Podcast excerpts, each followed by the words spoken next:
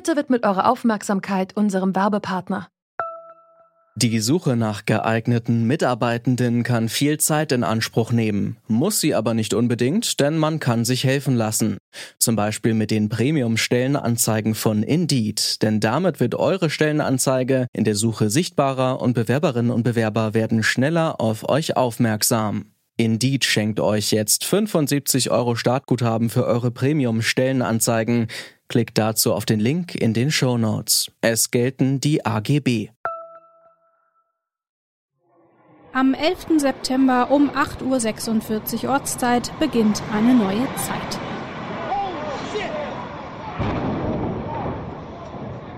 Es ist die Zeit nach 9-11, es ist die Zeit nach dem bis heute folgenschwersten Terroranschlag in der Geschichte. Und es ist die Zeit, in der wir Terrorismus neu definieren, neu denken. Americans are asking, who attacked our country? The evidence we have gathered all points to a collection of loosely affiliated terrorist organizations known as Al Qaeda. Das sagte der damalige US-Präsident George W. Bush am 20. September 2001 bei seiner Rede im amerikanischen Kongress. Und er gibt damit eine Richtung vor. Die Welt blickt auf den Islam, auf Menschen islamischen Glaubens und insbesondere auf den politischen Islam, auf den islamistischen Terror. Wie hat sich unser Verständnis von Terror in der Zeit nach 9-11 verändert? Darum soll es in dieser Bonusfolge von Zurück zum Thema gehen. Mein Name ist Rabia Schlotz. Willkommen.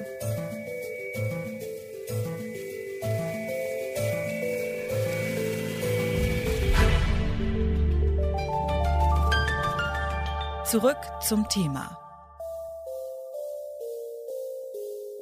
Vor dem 11. September war islamistischer Terror in der westlichen Welt nahezu unbekannt. In Deutschland hatte es bis dahin keine Anschläge durch islamistische Extremisten gegeben. War der Westen also unvorbereitet? Dr. Raphael Bossong forscht zum islamistischen Terror bei der Stiftung für Wissenschaft und Politik. Er sagt dazu, also es gab in Europa in den 1990ern äh, schon eine ganze Reihe von Anschlägen, die durch äh, radikale islamistische Akteure verübt worden sind. Also ganz aus dem heiteren Himmel kam es nicht, aber natürlich hat niemand mit einem derartig großen und massiven Anschlag gerechnet. Ähm, und ich glaube auch die deutschen Behörden insbesondere hatten dieses islamistische Terrorpotenzial deutlich weniger äh, auf dem Schirm als vielleicht einige andere europäische Staaten. Als am 2. Juni 1967 bei einer Demonstration in West-Berlin der Student Benno Ohnesorg erschossen wird, beginnt eine neue Zeit. Es ist eine Zeit, in der sich eine Gruppe junger Menschen radikalisiert. Sie gründen gemeinsam die RAF, die Rote Armee-Fraktion. Was mit kleineren Brandanschlägen beginnt, entwickelt sich über die Jahre zu einer gewaltvollen Mordserie. Das ist natürlich eine ja einschneidende Erfahrung gewesen für, für Deutschland und hat sehr viel verändert damals in den Sicherheitsbehörden. Also es war eben so dieses Gefühl, der Staat steht unter Angriff und bislang sind die Sicherheitsbehörden nicht richtig aufgestellt. Aber was auch damals besonders kontrovers war, äh, war, Terrorismus ist ja nie immer nur die äh, Bekämpfung der jeweiligen Terrorzellen, sondern was macht den Unterschied zwischen Terrorismus und, sagen wir mal, einfach Mord?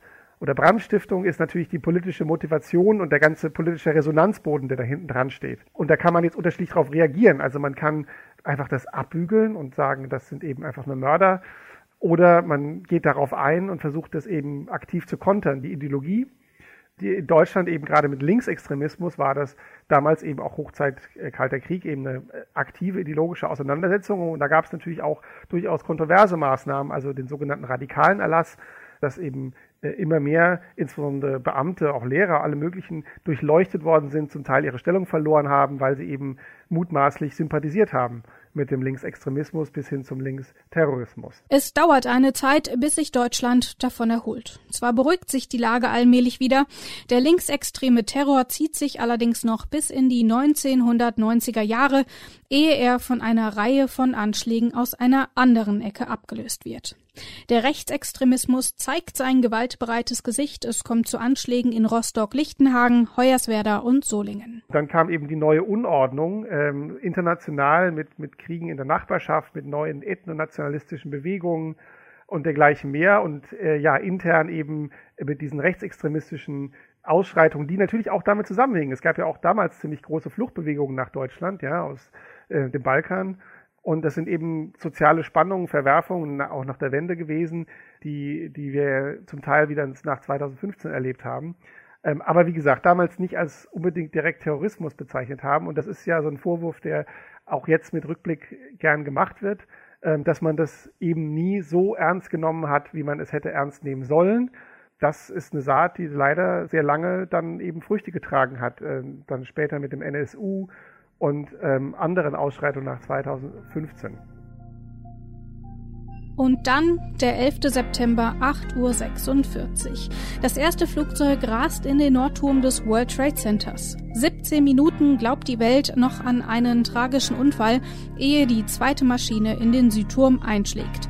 Der Welt ist klar, das ist ein Terroranschlag und eine neue Zeit beginnt. Es war natürlich eine Zeitenwende, weil eben ein derart massiver Terroranschlag bis dahin niemals stattgefunden hatte. Man hatte in den 90ern so den einen oder anderen äh, unter den Expertenkreisen, sag mal, Albtraum gehabt, dass äh, eher was Schlimmes passieren könnte im Sinne schmutzige Bomben. Man hatte viel so radioaktives Material äh, in, in, nach dem Ende des Kommunismus durch die Welt äh, quasi fliegen oder man hatte Sorge, dass das nicht gesichert sei. Aber dass es dann so kommen würde ähm, mit diesen äh, improvisierten Flugzeugen als Waffen und dass diese eine solche verheerende Wirkung haben würden und dass der Anschlag ja wirklich so komplex und vielschichtig mit parallelen Entführungen und langjähriger Planung und äh, Ausbildung und allem drum und dran, äh, das hatte wirklich niemand so erwartet.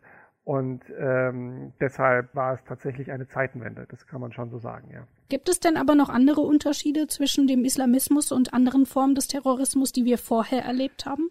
Was Leute äh, unter dem sogenannten neuen Terrorismus oft hervorgehoben haben, ist mutmaßlich so eine, so eine absolute Ideologie, die eben keine politischen Kompromisse zulässt. Das ist wieder so eine mhm. Unterscheidung zwischen diesem ethnonationalistischen, wo eben oft politische Verhandlungen dann doch geführt würden, und dem Anspruch, der zumindest formell angemeldet wurde, durch Gruppen wie Al-Qaida, eben ganz oder gar nicht und eben der Gottesstaat oder ähm, die Abtrünnigen und der Islamische Staat hat es ja zum Teil dann auch wirklich so durchgeführt mit aller Härte. Ja. Und dann die, die, die, die Idee dazu, dass man eben durch den Selbstmordanschlag oder andere entsprechende Taten sich auch noch im Jenseits verdient macht und quasi dann den Tod auch nicht mehr fürchtet. Also diese, diese Qualität der Entschlossenheit und der Radikalität, die wurde eben dem transnationalen, moderneren islamistischen Terrorismus in besonderem Maße zugeschrieben. Ist wieder umstritten, ob das wirklich so ein Einstellungsmerkmal ist, ja. Aber ich denke, es gibt schon so zumindest in Abstufung äh, dann, dann eine, eine größere Einheitlichkeit und, und, und auch, und auch äh, Schlagkraft, wenn man das so sagen will. Die westliche Welt hat den Terror aus Nahost nicht kommen sehen. Seit dem 11. September 2001 aber ist er nicht mehr verschwunden. Es folgen die Zuganschläge in Madrid im März 2004, 191 Tote. London im Jahr 2005 52 Tote. Und etwas aktueller die Terroranschläge auf Charlie Hebdo im Januar 2015. Weitere 131 Menschen sterben bei den Pariser Anschlägen im November des gleichen Jahres. Nizza, Berlin, Orlando, Barcelona. Die Liste ist lang und noch länger ist die Liste der Attentate in Afghanistan, in Sudan, Iran, Mali.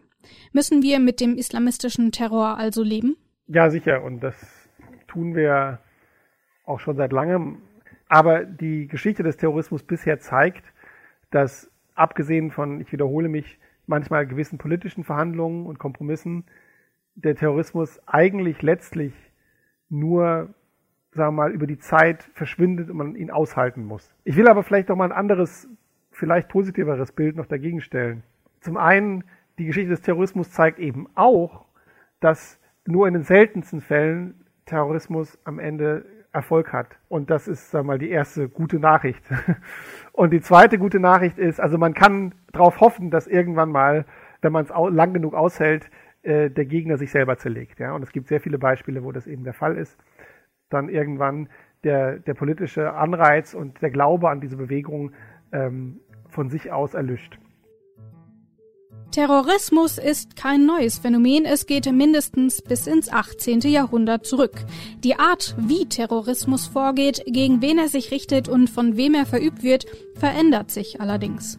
Am 11. September um 8.46 Uhr Ortszeit hat eine neue Zeit begonnen, auch in Deutschland. Mein Name ist Rabea Schlotz. An dieser Folge hat Esther Stefan mitgearbeitet. Die Musik stammt von Andreas Popella. Ciao, bis zum nächsten Mal.